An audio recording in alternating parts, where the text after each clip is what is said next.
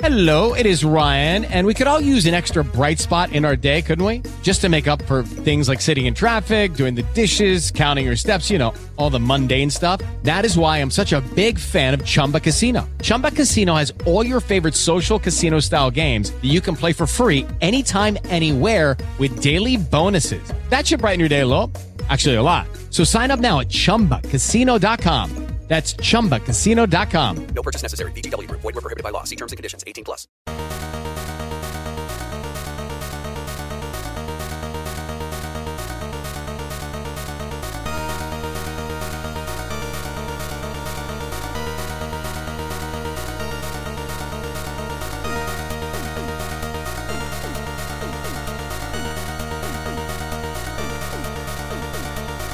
That's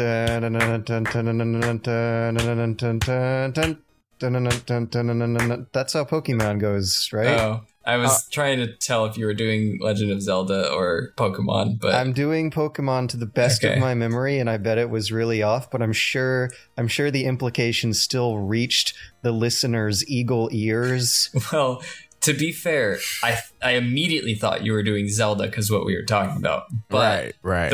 It sounded enough like Pokemon for me to be like, is that Zelda or is that? That sounds like Pokemon, but I'm not sure. I'm glad that so Pokemon you was at least enough. A hunch, because Pokemon is like the theme of the week.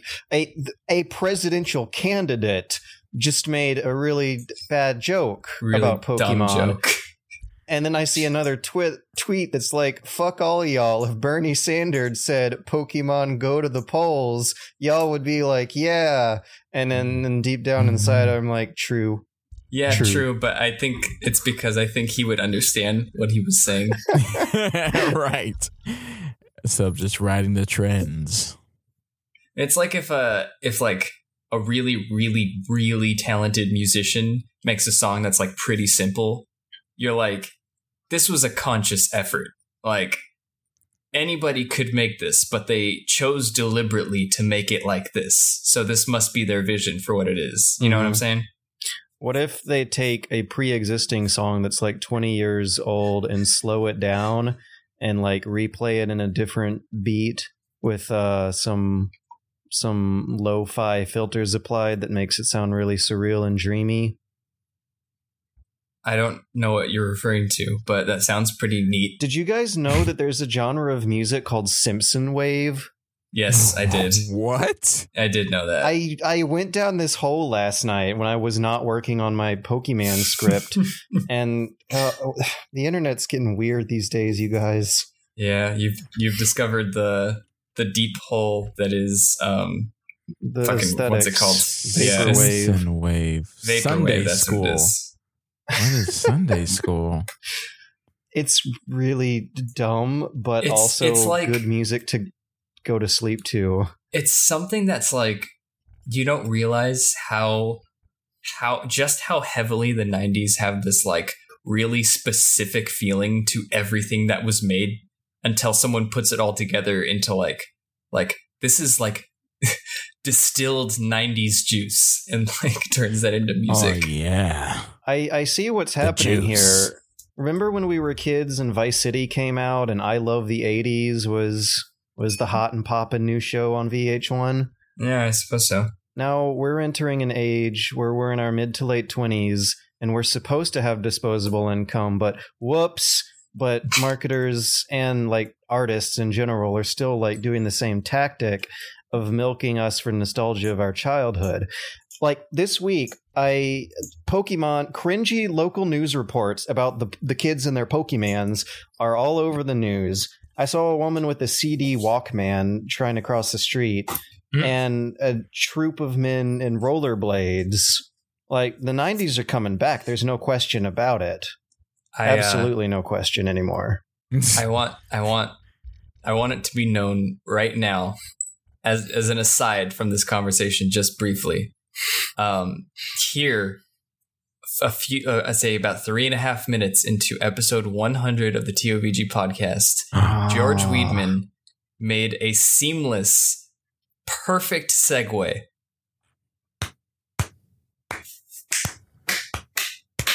It was so seamless, even I didn't even notice the seam. Are we clapping or is that something else? Well, I was clapping. Okay. I don't think Matt's clapping. Yes, I was clapping. Those were my hands that were making those sounds. Yes. So I bet that all three of us might have similar stories about what game we played this week. Story. I had some old college friends over almost the whole week. I didn't play much, just like loaded up Splatoon, signed up for the Splatfest. Don't forget, kids, I think it's the 22nd when Callie and Marie are going toe to toe. Yep. All right, I'm going to be repping my boys on Team Callie. We're taking it to the mattresses. Oh, you too? Yeah, brother. I've always been Team Callie from the beginning. All right, I just gave you a real manly handshake. Like the Arnold Schwarzenegger from, what was that? Is that Predator? Yeah. They like clasp hands really like beefily. Right. You a son of a bitch. Yes, that Decker, one. Dexter, whatever. That's an 80s thing, not relevant anymore. We're all about the 90s here. Right now, Clinton's running for office. Racial tensions are high. It's just like the worst parts of my childhood are coming right back. But Pokemon's one of the better parts. Mm-hmm. So over the past week, the only thing that I genuinely got excited about was joining this stupid trend of playing Pokemon Go. I went out to buy a new fancy cell phone to replace old Bubbly, and because old Bubbly was due for replacement anyway. My phone from like 2010 had quite a few scratches and not a high enough number on its Android version to play Pokemon Go. Mm-hmm. So I go spend about $80 on like a low end phone that meets the basic requirements for Pokemon Go. Come home and wonder why these Pokemons aren't showing up in my apartment.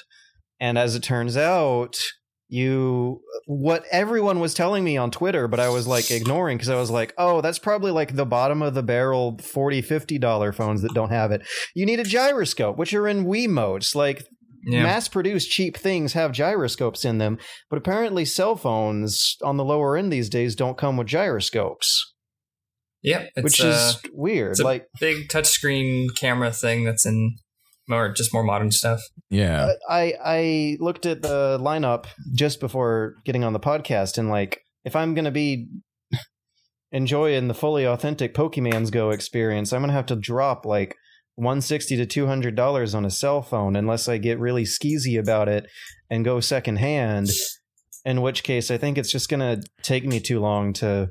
Amazon, dude. Always Amazon. No, I don't want to wait on shipping. Well, what you do is get a site email, sign up for Prime, right, for free, cancel your Prime, and buy the cell phone.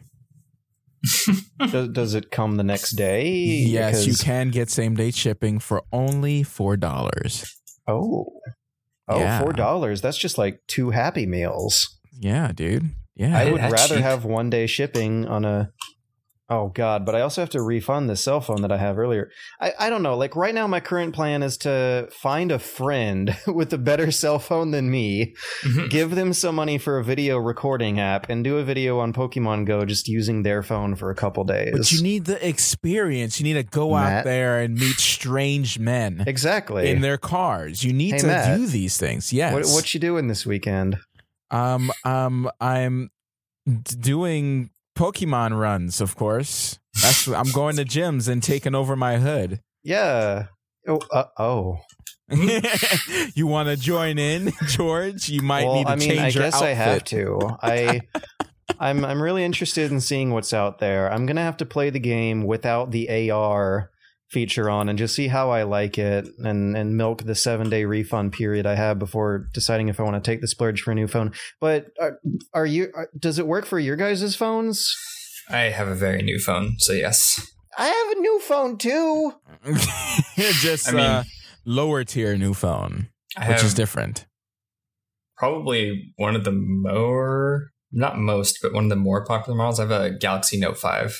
It's expensive. Which is as far as I'm gonna look it up. Like as far as like the regular lineup of phones, it's like around the same range as like Because iPhones or what have you. I've never felt the temptation to spend $200 on a phone until now. Like, up until then, old Bubbly has been serving me fine. See, I do like, I mean, I work 100% of my work is internet based now. So having a device that's powerful enough to work with any sort of like, like $520. Yeah, dude. Yeah. They're not, but that's cheap, with the contracts, right? That's what you've been. We're going to talk about finances here. Yeah, I was thinking about doing the same thing because I have. I got a S4 recently, actually, and I was trying out Pokemon because Pokemon, you need a high enough Android thing that just like you were talking about, and I just downloaded the APK off the internet and installed it, and it worked anyway. But it gets a little weird with the AR. I even noticed that it gets a little weird with the AR in the full release, which is very buggy. My GPS was going nuts just in the few minutes I was trying it out. And when a friend came over and showed me it working as intended, his GPS was going nuts too. Yeah, honestly, it was just last week, right, that I was kind of saying like keep your expectations low, and then I haven't played it much. Yeah, right. I was not completely proven wrong, but I was pleasantly surprised with how much better than the beta it is. The servers are still shit. But it crashes normal a lot. People are super into it. Yeah, they added a layer of polish that wasn't there in the beta, which is to be expected, but it was a lot more than I thought was going to be. All the models and textures and everything looks much better than the beta, which I was like, oh, wow, like noticeably better. Gym battles have like dynamic angle to them than like the battle shifts around in the beta. It was like very static and looked very stiff and janky. But I mean, it's not without its problems. It still crashes. It crashed like 4 times on me earlier as I was just going for like a 20-minute walk around the block while I waited for a render to finish. And it's not perfect, but like it's so popular that I hope that they're getting just plenty of revenue to be able to be like, all right, let's buff our servers the fuck up. Overhaul the systems that make it so that it doesn't crash. Spare no expense. It's crazy to hear the stories like, oh, cop gives credit to Pokemon Go players because they saw an attempted murder and stuff like that. Like, it's just really, really weird. And you know what that was the result of? A crash. A Pokemon Go crashed. He looked up and saw something happening. So it was really interesting. It's everywhere now. And it makes you wonder if it's just going to go away, or are they gonna, is this the beginning, of something really interesting? I think I have my hopes up for something really interesting. Yeah. I mean, the stats that they're pulling are ridiculous. Like, they're competing with Twitter. Yeah. Which is absurd. Like, even for the Tinder spike. Tinder. Yep. Wow, people are more interested in Pokemon than getting laid. Holy crap. What does that say about our generation? I think that says something good, I guess. I don't know. Maybe people are just more fearful of bad things happening on Tinder than they are of bad things happening in Pokemon Go. Which is funny because we're going to get into some of the wacky adventures people have been going on. Okay, have you guys gone on any wacky adventures? Because that's what I'm looking forward to. Yes. I don't give a shit about the actual gameplay. I've heard it sucks. I just want some wacky adventures. IRL. I need an excuse to go on wacky adventures. Yes. I think I don't know. I'm pretty sure this was after the last podcast, because I hadn't really played it much, if at all.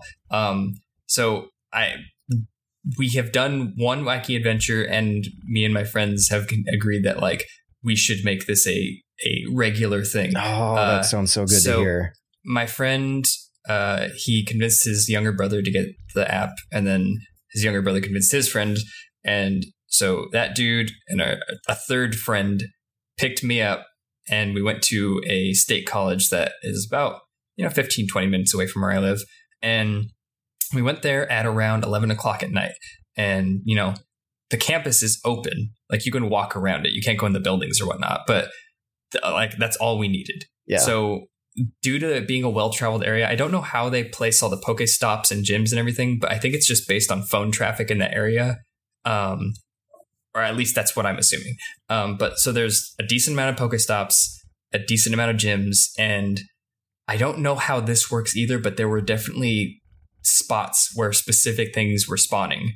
Yeah. Like, consistently. Like Jotini at the Krispy Kreme here in Miami. Right. Yeah. Like, it's, you're not, dude. Like, you joke, but like, literally, so we get to the state college and, like, you know, we find a site there, like, right outside, and it's like, oh my gosh, it's gonna be so cool. And we spent like 2-3 hours just like wandering around the college. Mind you, school's out, no one's there. There was 150 plus people just there to play Pokemon Go. And so, like, at one point, a Hitmonlee shows up on all of our radars, and we're like, oh my gosh, we need to find this. So we keep going to different Pokestops and like tracking to see if we can get close to it. Haven't found it yet. Kept asking everybody we passed, and they're like, no, we haven't found it either. And someone was finally like, yeah, it's in front of the library. Just go on the front side of the library, and that's where they spawn. And sure enough, we went there, and that's where they spawn. We caught 2 of them right there. And then someone afterwards was like, oh, there's like Squirtles are in the Arboretum, which is funny because it's like a little like pond and river with a walking path through it. So we went over to the Arboretum, and sure enough, we caught a bunch of Squirtles. And like, at one point, there's a spot in the campus where there's 3 overlapping Pokestops. And my friend was like, I spent $5 just for this. And he put 3 of the lure modules on all the Pokestops, so it makes like random Pokemon appear on that stop for everybody around. And within 5 minutes, a crowd of like 50 or so people had gathered there, because people just like looked on their map and they're like, I see lure modules, I'm gonna go over there. And then we just had like, we pretty much like started a party right there. Oh man, that can get really creepy really fast, right? But like, for the crowd that was around, it was like very tame, and everyone was just like heartily exchanging Pokemon stories and showing each other their Pokemans and all that. And it was a really fun time. And like, we are planning on like going out again to just drive to a place and walk around and just do like Pokemon things. I wonder how crazy it would get. Like, you know, kid looks at his phone on a dark, stormy night, and there's a lure like a couple blocks down the street, you know, at 2:00 in the morning. You know, it goes out with his raincoat, sees, you know, a guy in car. You know, that's a little creepy. You know, yeah. Hopefully that doesn't happen. I mean, need to hear news stories about Pokemon Go players getting kidnapped. Okay? I think it's a potential, but it's like, it seems like that is no more dangerous than a lot of other things. Right. Then it's just like, if you are mindful. Hey, kids. Yeah, like I've heard all these Squirtle. I've heard all these people saying things of how like they like almost ran into people who weren't paying attention. It's like, okay, not going to say Darwinism, but like, for fuck's sake, pay attention. Like, yeah, I cross the street right. too when I'm playing Pokemon Go, and I walk down the street as well. But like, it's not very hard to look down. Okay, the things that I'm looking for aren't closer yet. Look back up. Like, and, right. you know, obviously going out at late at night is a risky thing, whether you're playing Pokemon Go or not. And like, I don't know, if you're going out late in the later hours, go with a group. If your young children have the app, go with them. Like, there are easy steps to be taken that make it a much safer experience. Or go to like a really crowded place. Like, we went to that college, or the really happening spot in LA is Santa Monica Pier, which is, I think it's all the stops around there are lured like 24/7. Yeah, I'd because imagine there's so like, much traffic. Best case scenario is a medium sized crowd, not too big, not too quiet. Yeah, Ross from Game Grumps actually posted video of, they were at Santa Monica Pier last night, randomly ran into like 12 different YouTubers, but also the pier was just like wall to wall packed. Like, oh my and God. Everybody okay, was yeah, playing. That sounds a little pickpockety. Yeah, but I mean, like, I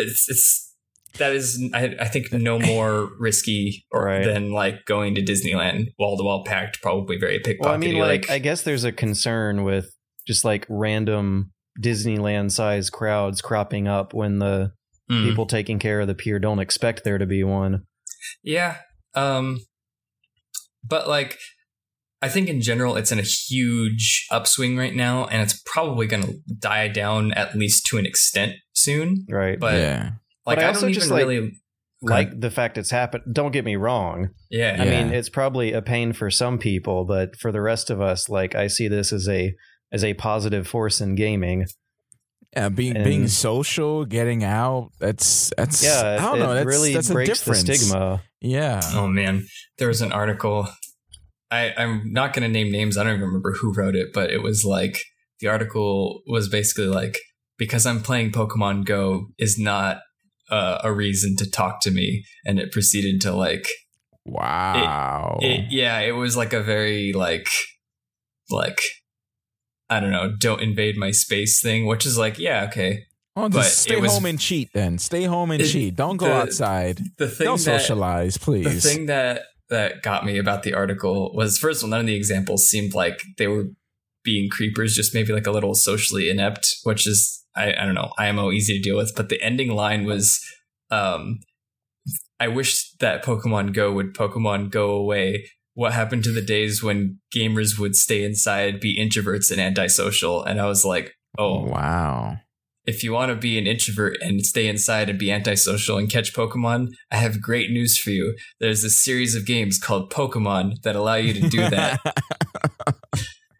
Absolutely. And I think that's a misconception too. I don't think all gamers are staying inside and stuff. It's just weird people for not wanting to be super duper social. Yeah. I mean, yeah, no, that's like, it's fine that you don't want to be social, but it was such like there's so much vitriol in the article of like, how dare you take that we're playing a game at the same time to talk to me? It's like Pokemon human interaction's part of life.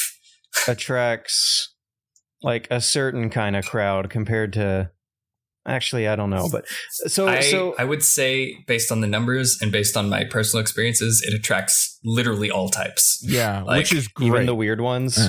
I mean, of course, the weird ones. Like, you know, video games are full of the weird ones anyway. But like at that college campus that night, there was like, you know, a fuck ton of college kids, and then, you know, there was me and my friends who are they're out of college. I never went to college, and they're his younger brother who's in high school, and then I saw like people that could be, you know, parents with their kids that were also walking around just having a good time. So like, neat. I think it just attracts such a wide audience that like, I don't know, it is no more or less than just going out on a regular day anyway. Like, I guess it's an icebreaker for some people, but I don't know. Maybe I shouldn't look too far into it. It seems silly to me. Yeah. Yeah. Well, I hope it doesn't go away too quickly, because it's the biggest thing, the most positive thing that we have had in this kind of like area of gaming for a while. So until concerned parents get concerned over people walking off cliffs, but we'll get there. It's already lasted longer. Yeah. It's already lasted longer than me, Tomo. If I had a business, that is true. If you have a business out there, guys, and you know you need people to come into your shop, put a lure down. Put a lure down. I was about to go a little ghetto, but put a lure down. Get yourself some people inside your shop. I don't know, if you're selling food, you never know, they might want to stop, get something to eat. That's what I would do anyway. I've seen a couple articles of people like, people coming inside my shop and it's good for business or whatever. Yeah, and I was like, start up a Poke Shop, like enterprise. I think that. While I know that some people will just like go to stores and not buy anything to like catch Pokemon or whatever, I think that people seriously underestimate the like awkward social pressure that a lot of introverts feel when going to an establishment where they're like, well, I'm here, I might as well like not look like an idiot and just buy something. Yeah, like, what if the guy behind the counter thinks I'm a weirdo? Yeah, it's honestly like... A lot of times, like, okay, I went walking the other day to go to the park near my house because there's some Pokestops there. And the second I get there, the servers fucking crash. And I'm like, well, I'm here, I guess I'll go to Subway and get a sandwich. was not planning on going to Subway and getting a sandwich, but I was like, well, I guess I'm hungry enough and I don't want to just walk out to the park and turn around and walk home without having accomplished anything. Yeah. So that's just capitalism working. The social pressure is a fiscal motivator. It's the invisible hand. Yeah. Anyway, we talked for Pokemon Go for about 24 minutes. It's fine. It's totally fine. I hope you all are still listening. I'm playing World of Warcraft private server again. If that didn't kick them out, that sure will. You know, that's all good. Also, please hear my opinions on... No, I'm not even going to finish that sentence. I'm literally trying to think of any strong opinions I have right now that aren't the news topics coming up, and I'm really drawing a blank because this has been like my least video game filled week in a good long while. You guys didn't end up picking up Evolve free to play? No, not yet. No, not yet. I just haven't heard enough raving. Yeah, I heard fairly positive things. I don't know. I heard they took away like game modes and stuff like that. Yeah, essentially what I've heard from people and reviews has been the gameplay is much faster paced and different than it used to be, which is a positive in some aspects and a negative in the others. But I haven't heard a consensus of like it's great or it's terrible. Even the Steam reviews I think are completely 50-50 split right now. But I think a lot of the negative has to be from the quote unquote founding tier people. I'm still kind of sort of chipping away at the Battlefield 4 assignments, which I don't know if I talked about that last week, but I think I'm going through a phase in my life where I care about these stupid HUD pop-up tick reminders. Mm-hmm. Battlefield 4 has those going on. It really bugged me about Doom, and I can just get sucked in these holes sometimes where I want to play a match and have fun, but also want to fill whatever combat quota they're giving me because it makes me feel like I'm not fully completing whatever value the game has unless there's like proof on the spreadsheet that I have exhausted the value of the thing. I mean, it's working. I am playing the game more than I would otherwise, but I kind of wish that stuff would go away. Yeah, I feel you. Which is probably bad to say as I get into Pokemon Go. Yeah. I don't know. I mean, I can't say that I'm like in the same camp. I mean, like I literally just said, I started playing fucking WoW again. Yeah. Which is like all about like, here's an arbitrary number of things you need to kill. I'm like, yeah, that sounds like fun. I've been having fun, so it's how they get you to keep playing. Other than, you know, there's those people who stay because they really like the gameplay. There's those people who stay because they like collecting things and they like the checklist. Like I was just playing Destiny, and full of this just checklist stuff. And I'm playing it because when I want to sit down and play games with my friend. That's what he's been playing. So I just join in, and I tell her, you get dailies every day, and when you get that, you get reputation, and reputation gives you packages that gives you loot, and there's a crazy amount of different types of loot. You can probably get something really good, and if you get something really good one time, then you're going to want to keep doing it. It's this constant cycle of all these different things, You could go to the gunsmith guy who you can keep doing quests for him, or do Crucible, or do PvE, or do the weekly this, the weekly that, the weekly raid that gives you a bonus. Like it's everything.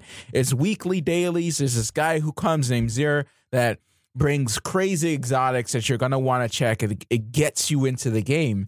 And they're the masters of the console, like MMO collectathon race right now, like masters of it. And it gets people, like, especially for the people who haven't played MMOs or haven't really like got into one. This just like satisfies that taste, you know, and it's all over the place. And I want to know what it is. Like, usually, almost always, in all cases, I hate this stuff, but something about Doom, like, ticked me. And it was the weapon upgrade points. Like, I feel like I've explained myself. Yeah, but I don't know what it is about Battlefield 4 because you don't really get anything useful out of it. It's just kind of like a badge of completion. Like, Battlefield 4 is full of unlockables, but they're all insignificant. There's just like 16 different cosmetic variants of a red dot scope you can unlock by doing these things. But I think it's because I like the game and I'm just like going along with their excuse for why I'd want to play it. Yeah, I don't know. I mean, honestly, like, I don't think that there's anything wrong. Well, I don't think there's anything wrong with disliking the systems. I don't think there's anything wrong with liking the systems either. I think if you can identify what it is about them that you like, and not just like, you know, not to insult anybody, but not to just like sheep through the system. I'm just so like insulted. I mean, well, you're the one who doesn't like it, so you wouldn't roll out the window now. But I know, but I mean, like, I guess asphalt. the good thing would be about it would be if you're playing it anyway, you get awarded for it. You know? Yeah, the way I was describing it to my friend the other night when we started playing again, because I mentioned this, you know, over a year ago when I was doing the same server. I'm back on the same server on WoW and same character and everything, and I have almost all the fishing achievements because I got all the ones that give you the salty title because I wanted to be salty because that's funny. But there's still a couple more fishing achievements, and I was like, you know what, like, I have some time today and I'm not doing anything and I want to like watch some videos. I'm just going to pop it up on the side and try and get the rest of these fishing achievements. And I don't know, just the repetitive grinding, working towards a goal, even though it was like mostly RNG, just kind of like doing a motion over and over again was like oddly therapeutic. And I know that it's like, yeah, it's completely arbitrary and there's nothing about it that is actually accomplishing anything, but I enjoyed it nonetheless. It was relaxing to me. And, you know, I was just basically same thing, just grinding for a number ticker to go up. But like, carrot on that stick, man. Pretty much. And they can get you sometimes. I don't know. I don't think there's anything super wrong with liking that, but I can understand why a lot of people, I guess, would be like, you know, it's arbitrary and it's not real gameplay and such. I rally against it whenever I see it misused. And I'm wondering if the BF4 case, there's so many of them that are garbage. It's just like, get 6 carbine ribbons in a match, and the carbine is the objectively worse weapon, so they just kind of want to handicap you and also get you really lucky. But I think I also don't really feel satisfied turning off Battlefield unless I've had a really good life.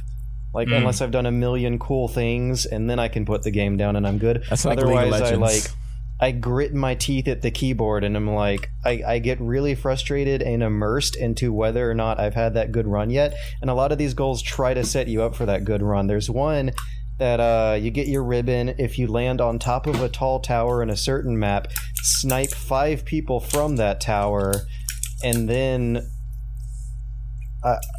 you just have to land on top of it and then snipe 5 people from it, which is super hard to do because once you're at the top of that tower, you're an easy target for everyone on the ground and the planes, and then everyone knows everyone's up there because everyone's chasing after the same ribbon.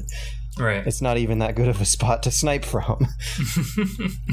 But once I pulled it off, I was like, now I can put the game down because I did it.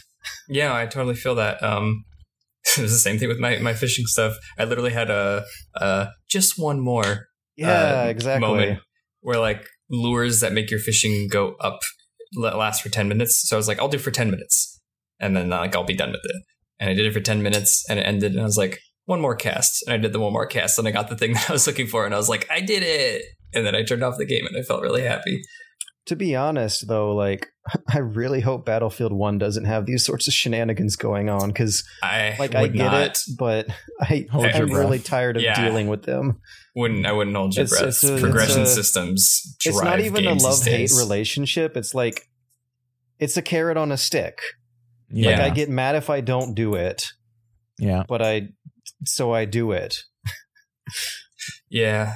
It's just, in general, it's the modern trend of gaming, you know, stemming from things like achievements and such. It's like, it's the same general concept. Wasn't the incredibly vague topic of our very first TOVG podcast the modern trend of gaming?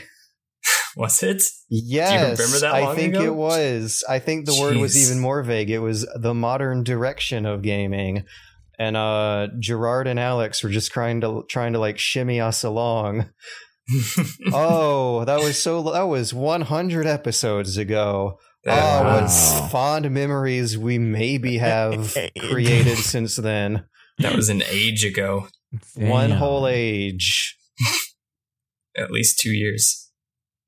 Doesn't feel like 2 years, but I guess I haven't been doing anything for 2 years except sitting in my apartment making YouTube videos and talking about the news after this break. Oh, okay. Bush.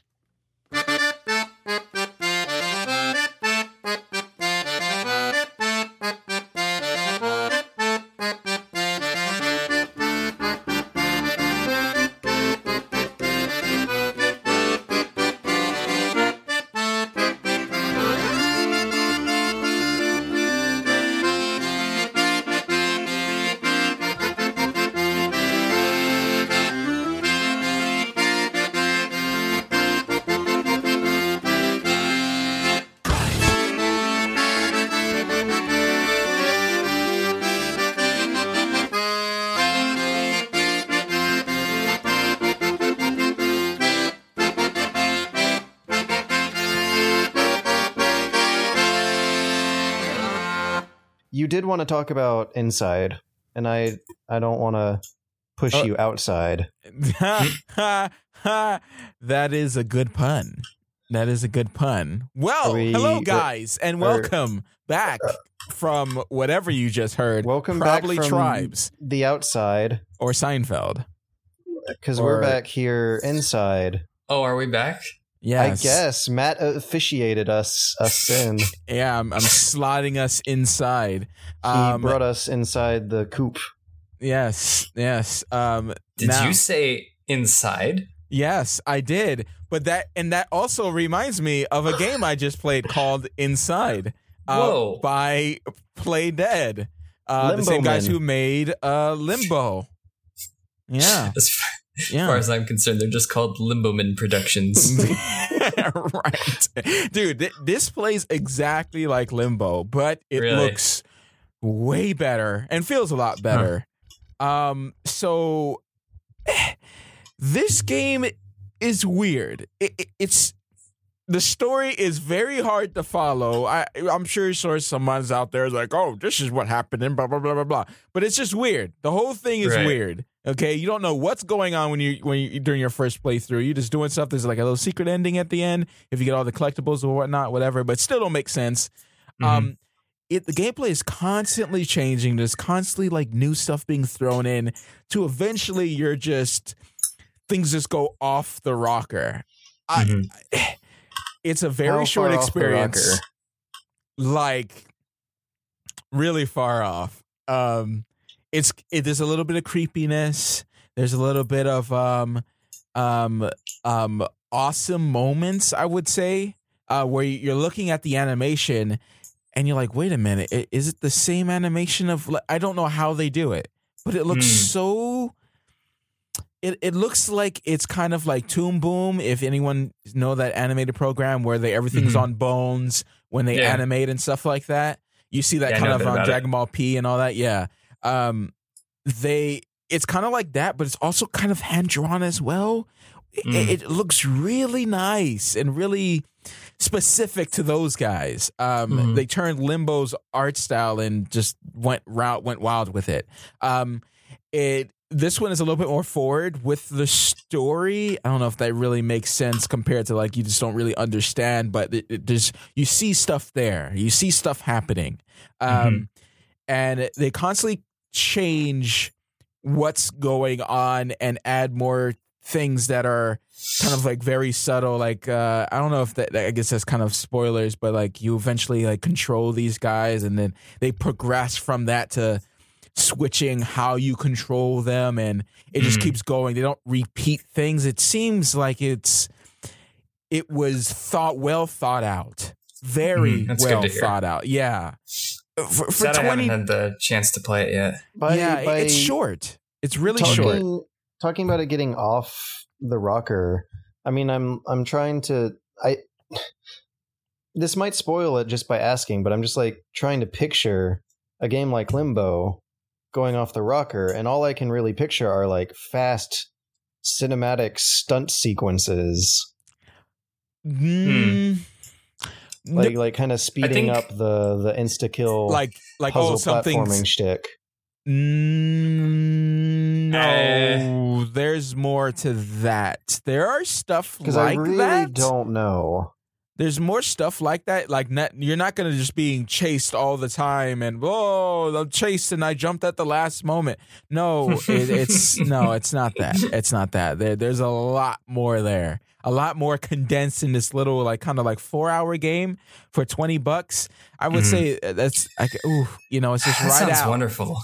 Yeah. It's just a lot there, you know? So it's one of those things like, oh, is it worth the $20? I don't know. Like, for $20, this experience is pretty like straightforward. It's like a straightforward experience. You got your puzzles, you got your crazy scenes. The music builds up to these scenes as well. Like there's a lot of juice. There's a lot of juice, and I thought it was a good mention. A good, if you guys are interested in Limbo, you play that way back, kind of like I did. This might be really up your alley. Like really up your alley. All right, I'm definitely going to put that on my wish list. I'm actually going to open Steam right now. Really? Yeah. Yeah, that's it. I would have to go into detail. It's good. Yeah. It's good. I appreciate you not, because it seems like a game where surprises are the most fun. And I also like that my assumption just like was met with a no, I can't explain it, but no. Yeah. Because the less I know what to expect, the better for pretty much most things in life. Mm-hmm. Yeah, for sure. You don't want to spoil it. Ignorance is bliss. You don't want to know how taxes work. Yeah, you just want to just You don't want to know how to save for retirement. Yeah, that's why they don't teach it in schools. That's why they don't teach it in school. Because it's more fun learning as you go. Right. Nothing bad happens when that happens. Yeah. Sometimes, you might just end up having to like make a weird advertisement for a company you don't care about, and you just make a Doom mod. Yeah. And then you have no money to buy Chex Mix, that cereal. Until Chex pays you for the weird ass Doom mod advertisement game that you and your financial pinch from having the fun improvisational financial action stunt sequence of not saving up your money got thrown into. Right. There was why don't you just unpack this? Okay, because I really like the fact that this is a news topic this week. I saw when I was scrolling through my aggregator of choice that Chex Quest was getting an HD remake. And my initial reaction was, why? And after reading one line with the interviewer and his subject, I was like, oh, okay, this is fine. Because the very first question was basically the interviewer going, why? And the person who responded it was a Chex Quest artist named Charles Jacob, who immediately clarified that, no, yeah, I get it. It's really stupid. And just goes into the gory details about how adamant Chex was about how they wanted the brand everywhere. Mm-hmm. So just like, imagine, I was like reading all these quotes in Landon Pawlowski's voice. So just like imagine a lazy metalhead like leaning back in his chair with his eyes half closed and just saying, they were very adamant about, they just wanted the brand name everywhere, and obviously putting it in the HUD was a big part of that. They liked the fact that we found a place for it in the HUD, so it was basically there all the time. Wow. And enough, underneath that quote is a screenshot of Chex Mix with the Chex logo permanently branded on the player's HUD. Yeah, I forgot about this game. Oh, it's such a, like this is like the picturesque perfect example of how weird games were in the 90s. Yeah, it's pretty wonderful. A kid-friendly Doom clone made on the Doom engine came packaged with an AOL trial disc and packages of Chex Mix. Like, I can't even... What a wonderful thing. My roommate is yelling at me for laughing too loud. Shut up, I'm playing Destiny. She actually plays Destiny. I'm interrupting the Destiny concentration. I love how Matt's interpretation of your roommate makes her sound like Roz from Monsters Incorporated. Shut up, Weedman. Fun fact, the inspiration of another Pixar animated movie was a big artistic motivator for Chex Quest. The guy wanted a lot of the bits of the heroes and the villains to look like they were from Toy Story, so... Wow. Did George just... Perfect segue again? God. This is a crazy cast, you guys. Oh, yeah. Shit. Did I? Because what a special episode 100. But that's Nintendo releasing... what could I have possibly segued in? We were talking about... We went off the rails onto Pixar, and you brought it back to Chex Quest through Pixar. Oh, my God. So I segued into the topic we were already successfully segued into? We were like leaving the topic, and you were like, no, let's get back on track. Okay. That was great. Good job. So, yeah, another fun quote. In Doom, you had guys all bloody hanging from the wall, where we just made a sprite basically the same thing, but it's just a little cereal dude slimed and stuck to the wall. But they're all meant to be sort of callbacks to the ideas that were in Doom, but just made it kid-friendly. It was a lot of fun to interpret this thing. That's great. This is a good thing. I'll play Chex Mix, Chex Quest HD. The idea... I can't even listen to that with a straight face. He got the idea to remake Chex Quest into a HD 3D version on Unreal Engine 4 by seeing how excited people were getting on a Chex Quest fan site over the prospect of him making some new sprites for them. 10 years later, there was still a fan site for the game that had active users, and they just went crazy over getting a bunch of new sprites, and so that just kind of, I don't know, got me excited about the universe again. Nick. What? He did not say that. He said that's a quote from the guy remaking Chex Quest into an HD Unreal Engine 4 3D version for free. And that's another thing that makes it okay. Like, if this was a commercial effort from Chex Mix, that would actually be pretty wacky and cool. But this at least makes it believable. It's just like this wacky, crazy dude with his wacky, crazy hobbies coming into it with a great sense of humor. And I love it. You go get him, Tiger. Speaking of going...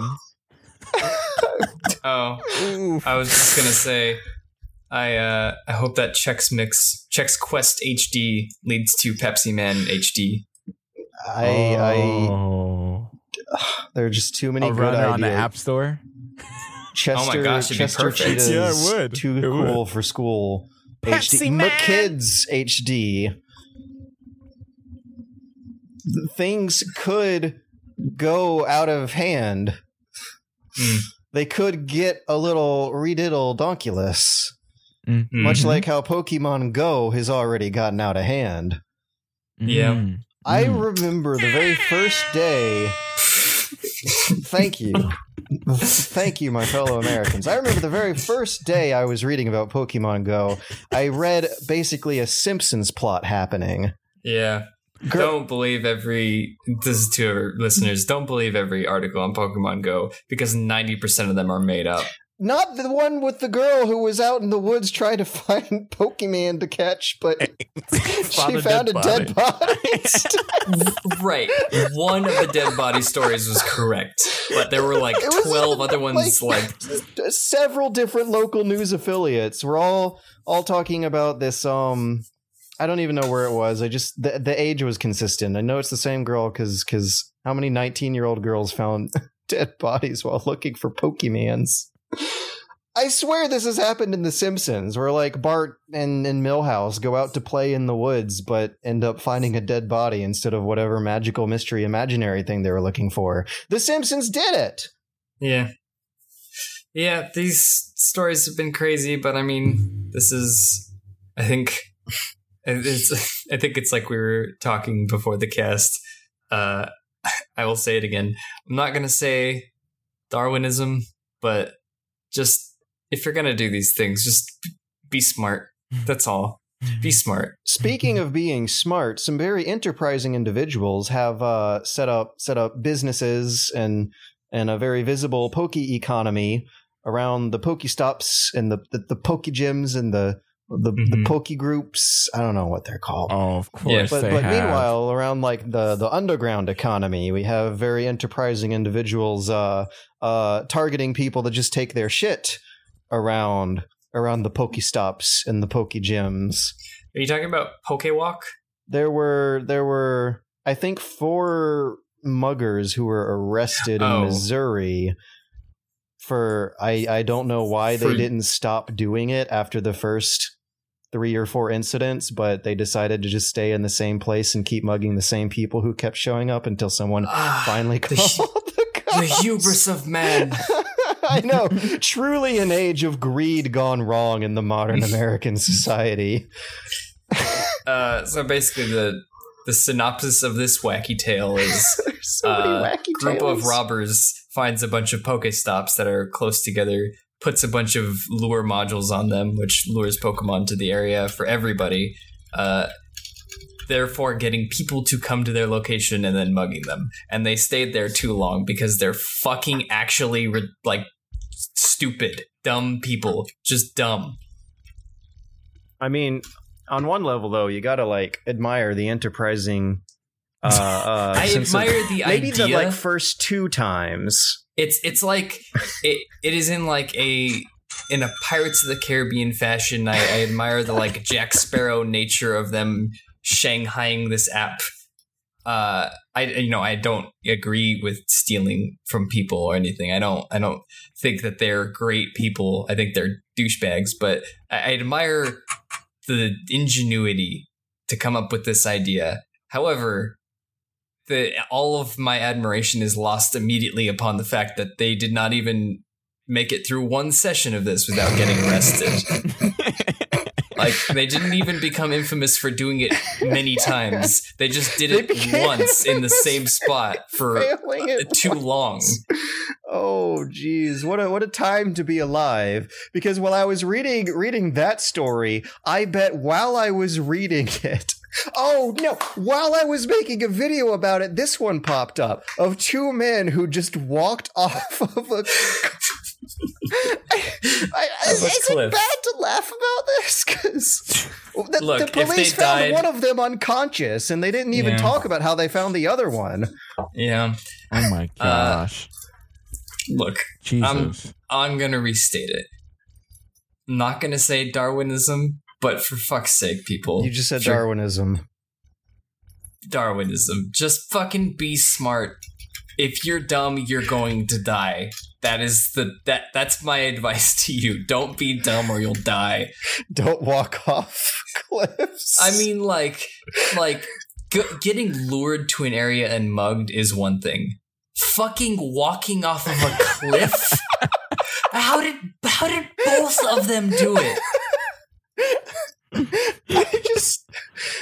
I both of them fell off the cliff. We're both all of going them. Straight to hell for laughing so hard. But I'm sorry, but you both, 2 of you, and it wasn't like a Like, one fell off and the other guy was like, oh no, it was both people fell off the cliff. The news story doesn't specify if they fell off at the same time. Right, right. I mean, one fall so off maybe, first, and he didn't realize, and he also fell off. And I guess the person to fall off didn't say, oh no, loud enough to warn the other. Also, the news story on like the local affiliate website, NBC San Diego, specifically mentions how the cliffs were marked with large visible signs. Well, I mean, of course they fucking were. This is either there are only two ways society can move on from here. Either this is the beginning of the end and they start roping off cliffs. All the cliffs in California have to have fences on them. 10-foot walls on the top of every cliff. Everything's gonna keep going along as normal, and no one's gonna change anything, because these also seem like really, really easily examples of avoidable accidents. Yes. Just, you know, look up from the phone every now and then. It's really not that difficult. Like it is actually a very like low engagement app as far as the main game goes. You look and you say, oh, there's a Pokestop over there, and there's Pokemon within X amount of steps of me, and you start walking in that direction, and you check back in a few steps, and you go, oh, I am closer to the thing. And you get to the thing, and you tap it, and you swipe it, and stop moving when you're doing the catching the Pokemon, or swiping the Pokestop, or battling the gym. Just don't walk while you're doing that. Just stand still. Yeah, but what if people think you're a weirdo? Fucking 10 million people downloaded this app. This is like, once like 10 the million least people weirdo do anything, nerd it's not thing, weird anymore. The least weirdo nerd thing that is in pop culture. This is bigger than when Pokemon was big when it first came out. Right. Oh, this is like actually mainstream. Like 100%. Since that Train On video, it's been crazy. Anyway, TOVG PSA over. Last but not least, a Islamic religious authority in Egypt has declared that Pokemon Go is about as illicit as alcohol, warning that it negatively influences the mind and harms the player or others without being aware of that. Oh, okay. My advice to the Egyptian Islamic cleric is the same as my advice to the people walking off of cliffs. Don't be dumb. What was that? What the fuck? Real high production values on our soundboards here at the TOVG podcast. Boo, the crowd. All right, we're taped in front of a live audience. Yeah. I mean, to be fair, I don't know how much authority this religious authority in particular has, but it just says he is a cleric. But should you subscribe to his teachings? Watch out for the man upstairs. Yeah.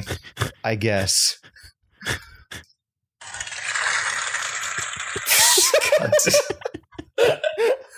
I know that was supposed to be people clapping, but it just sounded like you were pouring like a bucket of water on the floor. I heard a toilet. I'm doing the best I can over here with the budget we have. Please donate to TOVGpodcast.com to get us a better soundboard. A better Goldberg machine, like Matt's control panel can have more doodads on it. Yeah. Yes. We need to get that money. What are you even doing? Oh, there's my soundboard. I don't know. Wow. Okay. That's a real one. They might be chasing after people who stole other people's content. Mm.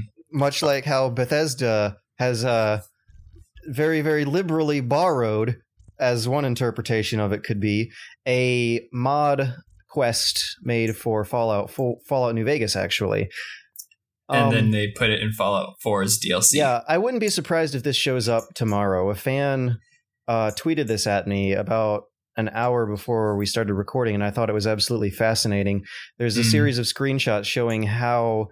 The even the look of the room of the vault in this quest, this fan-made quest from New Vegas looks like a real quest they've included in the Far Harbors DLC, where the player investigates a murder mystery in a fancy room full of robots who have cute voices and funny personalities who say almost the same things and go through almost the same story to almost the same beats. Wow. The author, though, is taking this... very, very liberal inspiration of their work very well and just saying, hey, hopefully this will just give more eyes on this cool mod for New Vegas in case you like this neat quest from the Fallout 4 DLC. You'll like this neat quest that was made for Fallout New Vegas by a fan.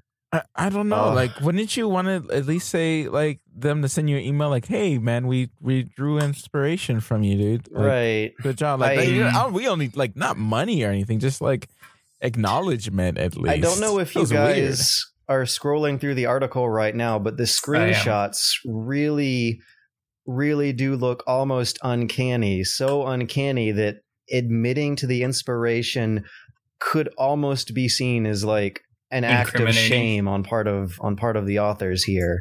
Yeah, I don't really know like how close it can come to counting as them actually stealing and ripping off this mod. But the weird thing and the kind of sad thing is that they can absolutely get away with it because as far as I understand, the EULA for video game modding rules typically throw all of these mods under the licensing and ownership of the original game makers, which means they can go ahead and make an official version and charge money for it, which is like common practice with Bethesda games. They have a lot of official features directly inspired by mods that fans have made, but this is the one case where they're not necessarily like implementing a technical feature so much as they're like taking a story and and taking that and polishing that up. It seems a little different when it's like less of a feature than it is like it seems a little bit more like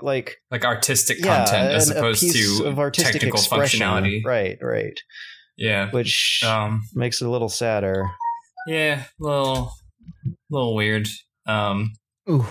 I mean, I the only thing that I can think of that's similar to this is the champion in League of Legends, Renekton, is pretty well documented as having been a fan submission to their forum that they pretty much took almost 1-to-1 with the storyline and mechanics, and I mean, they just changed him from an Egyptian elephant man to an Egyptian crocodile man, and that was like their contribution, and then they sold him. I don't know how complicated this would be to do within a big company like Bethesda, but when I was a kid and seeing how many cool things modders were making and how they were getting incorporated in games, like I was seeing a lot of cases of modders getting hired. Mm-hmm. Like, it seems like the Class A way to get away with this would be to hire the modder temporarily as like a consultant or something, just for like a couple or something. Months, right, to make sure have them oversee the project. Yeah, at least that they're not going to be pissed off about it and giving them negative PR. Granted, this author is taking it fairly well, but also that looks really, really good to the fans. Like, they're like, oh, they're looking at the fans, they're admiring the fans' work and incorporating it into their own, and also like giving back to the community as part of it. Yeah. Which sounds weird to say because, I mean, like, they set this stuff up in the first place as the infrastructure of the game that people are modding, but I'm sure you get what I'm talking about. Yeah. In a side news, since I'm seeing it all over Twitter right now, the lanyards that come with your pass for Evo Championship Fighting Game Tournament Series. Mm-hmm. The lanyards say Evo Championship Series. Championship. Wow. They are misspelled. Bum. And it's on the fucking lanyards, not like just a little piece of cardboard. The lanyards. The live studio audience, always with the perfect reactions for we don't deserve them. They're too good to us. Yeah. for sure. Oh, thank you. Thank you. It sounded like you. It sounded like you had a paper crumpling, or like a big stack of paper that you were like peeling the corner back and flipping down. So it was like. Oh, so do you guys want to hear about me being a cynical asshole? Yeah, sure. Everyone on my game forum of choice was applauding a new Nintendo product announced today that I don't think is for me, and I see as kind of redundant. Okay, I will join you in this. The NES Classic Edition has been announced on a very good day for Nintendo, where a lot of wacky misadventures people have been going on keep cropping up about Pokemon Go. The Hillary Clinton endorsement has happened. I'm sure everyone listening knows, unless you don't, Nintendo is making a plug-and-play box that'll be a little set-top HDMI mini console that looks like an NES, comes with 30 digital copies of old NES games, all like the essential first-party ones. Mm-hmm. Yeah. There's not a lot of third-party, not a lot in the ways of Castlevania or... Contra, no Metal Gear, but they have Castlevania 2 but not 3, which is weird. So it's still hard to feel bad about the lineup though, because like all your essentials are there, and even some weird things like Ice Climber and Kid Icarus that only got popular after Smash. Yeah, and the NES version of Pac-Man for some reason. It's a plug and play though, you know, like the only thing that I really like about it is that you can use the controller outside of that system, and you have HDMI support, which is actually really, really good. Yeah. Honestly, like it seems like more of a novelty than anything else, but $60 for 30 NES games. Not I mean, even terrible. Even from a digital virtual console perspective, like you can't get any more games on it, but like that's better than buying all the individual games on the virtual console, aside from them not being like compacted into like your main console, like a Wii U or something. But like, I don't know, if you want to, like, it's a neat gift. You're like, hey, you said you never played like the NES games before. Like, here, enjoy most of the NES library on Wii. Also, I don't know about that. Like, the reason I'm kind of disappointed in this, the main reason, number one, is that it doesn't have a cartridge slot. Mm-hmm. And there are competitor products that have been getting made. Retron. Sometimes I don't know how they get away with it. Yeah, really, like, shoddy gray market. Some good ones. There are official mod kits you can put on an old NES that'll clean up the connectors and give you an HDMI port, too. But I've been looking for something like that that's a little easier to deal with. So when I saw this, my ears perked up because I have my old NES collection and an old NES that never works when I want it to. And I was like, oh, maybe I can finally have a working NES underneath my old crappy TV. Yeah. And this isn't really that. Like, this is more of a like toy for dad kind of situation. It's an adult toy, if you will. It's just a little For the most part, it's kind of just like a fun collectible. It has functionality to it, but for the most part, I see it being used as a fun collectible. Like if you're looking for like actual functional NES, just get a top loader a top loader. Top loader NESs are like 100 times more consistent in functionality than the front loader NES. But also, you get the opportunity of playing weird shit you would not be able to. Right, exactly. This. Like if you want like a real NES experience, just like go find a top loader. They're like $25 or something. The games will run you 5 to 10 each. So that's if where they're not this one overcharging wins out. Like in Georgia. I mean, yeah, I guess a lot of the places around where I'm at, like unless they're rare games, like unless it's like original inbox sealed Legend of Zelda, which is like $800. Right. But like the regular library will be like around 10 for each game. I have a NES and a couple carts. I have Zelda 1 and 2 and Mario Brothers. But like, I don't know.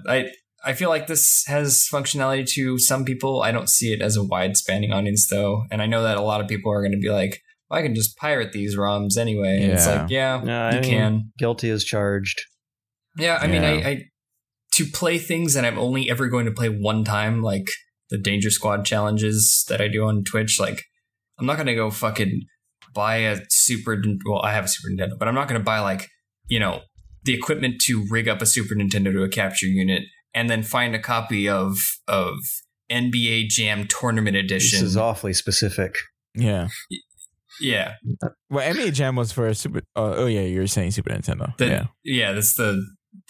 like I did that before and I just use an emulator, but so, like on one-offs that it's not going to affect any sales. A lot of fans seem like they're on like a high right now for good Nintendo news. And I mean, like, this isn't bad Nintendo news, but I also don't feel like this product's for us. Like, get it for dad. He'll get a couple cool nights out of it and then put it away. But yeah, just like every other plug and play, even though this is probably one of the best ones out there. It's just, as far as plug and plays go, it's you know, pretty high tier having 30 full games on it as opposed to, you know, like one small mini game. Right, right. I suppose this could be a cool thing to take on vacation, like, you know, maybe toss it into the hotel TVs in the nighttime or whatever, or just bring a laptop with an emulator on it. Well, yeah, but like I don't own a laptop, for example. Like I'm probably never going to get a laptop because I rely on my desktop too much. On it. Right, but I mean, this is very compact and small, portable. So, like, smaller than a GameCube, right? It's tiny, yeah. That's smaller than an NES cartridge. That's not a bad thought. It's a luxury, but I think that it has its merits. It's not the best thing in the world, but it's also not really that bad of a thing. It has Metroid. I think it's an okay thing. It has actually, save states. I hate the original Metroid. Super Metroid. I would take Zero Mission over the original Metroid any day. The original Metroid. You can use the NES gamepad to play Smash on your Wii U with Smash on it that you brought instead. Hooray! I just really like having the games in my hand and putting it in my toaster and you know, just pressing it down. Maybe give it a few blows. You know, I have a penchant for the physical aspect of technology. That's why I don't really like wireless things. I like the feedback of plugging in a cable and being like, that is data transferring between those things, and nobody can say otherwise unless the cable breaks. But with wireless stuff, I'm always like, is it working? I mean, it's on. I'm just imagining that, like, in the post-Trump nuclear dystopia of 2022, when a neo-historian is combing through the rubble for artifacts and finds a Japanese Famicom cartridge for Hibachi's Quest or whatever it was called. If right, that he's going to need the hardware to put that cartridge into to know what the culture was like at the time. I'm all about historical preservation, and this is a very, very narrow view of the Nintendo's vast, vast library. So I mean, it's just not gonna get that. If Nintendo made a Retron. Like, just for Nintendo games. Like, that's what I wanted when I read that they were releasing the NES. Yeah. Everyone would have. You mean, like, basically Nintendo's like, all right, so here's this little box thing. You can put NES, SNES, N64, and GameCube discs into it. Have fun. Yeah. Well, there's a piece of shit. Even to N64 and down. I would, even just cartridges. I think there's a piece of shit version of the Retron that comes with like 30 Genesis games preloaded on a Genesis with a crappy cartridge slot, but at least it's a cartridge slot. Yeah. And I mean, they don't use the original board and there are compatibility issues, but it's still more than 30 games if you want to get into the historical studies. I mean, to be fair, 30 games is not a small amount of games. If you're going for the deep and the wide of the library, 100 on the whole library minimum. That's a third of the library. That's a sizable chunk. When you say a third, it makes it sound like a lot. I mean, it is a lot because it's a third of it. Like it's a minority of it. There you go. Now it sounds like a small amount. I mean, wow. I don't know. Like, okay, you know, excuse my loud clickety clackety typing for a second, but what is it? NES small thing. So I Googled. Cool. I found it. What is the game list? Okay, Balloon Fight, Bubble Bobble, Castlevania 1 and 2. And some of them are just redundant. They've got Donkey Kong Pac-Man, and Donkey Kong Jr. Yeah, the Donkey Kongs. Double Dragon 2, Galaga. Excitebike, Final Fantasy, Dr. Mario. This seems... Okay, yes, these are all like the popular ones, but this seems like a decent sampler. Collection. Yeah, it's a sampler of the, you know... And Star Tropics, which more people do need to play. Star Tropics is like kind of an outlier. Punch Out featuring Mr. Dream. Ninja Gaiden. Wow. Okay, I'm surprised they only have one Mega Man game on here. I'm surprised it's Mega Man 2, but the essential one, I guess. Anyways, I guess it's more of a missed opportunity than anything. It just seems like it's an okay thing. Yeah, it's just a very whelming product. It's like, all right.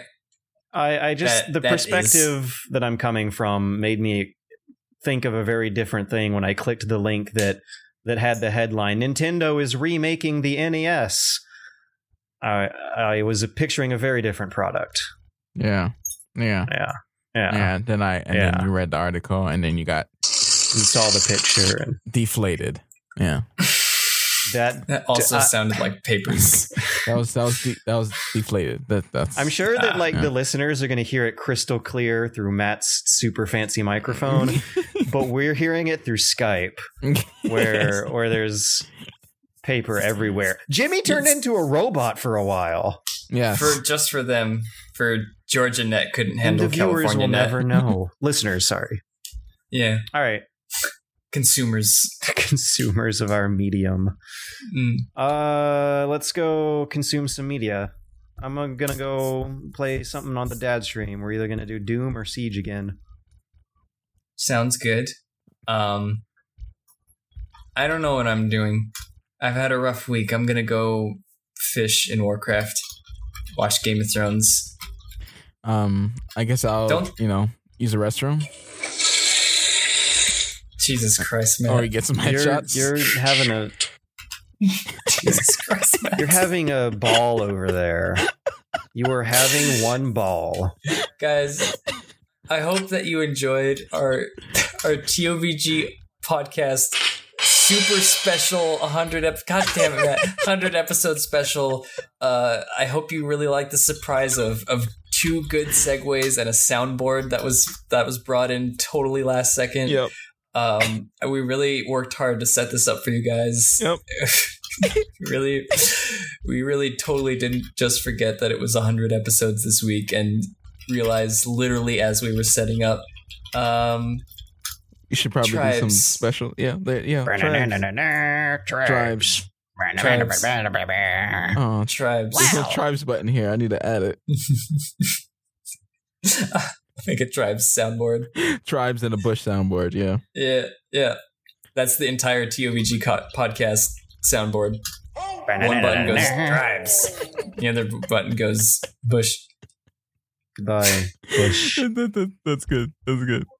There's a random Santa Claus ho ho ho in the background as you say bush. That's great. You think there's a parallel universe where Jeb Bush got the nomination instead of... Dude! What if it would have been Bush versus Clinton in a separate universe? You know what's weird? Yeah. Me and my buddy James, who are playing on that Warcraft server again, we made new characters and we're like, let's be dwarves. And we were like, what should our names be? And so he just typed in Jeb Bush and it wasn't taken yet. And he's like, well, I'm going to be Jeb Bush. And I was like, well, I don't know how I could follow it up. And Ben Carson was taken. So I was like, what if I'm just also Jeb Bush? And my name is also Jeb Bush. And he's a hunter, and his pet's name is Please Clap. It's good. I had a good time playing the video games. Tell your mom about us. Don't tell anybody else about us. Wait, that's backwards. Don't tell your mom about us. Tell everyone else about us. I hope you enjoyed this. Bye. Thanks.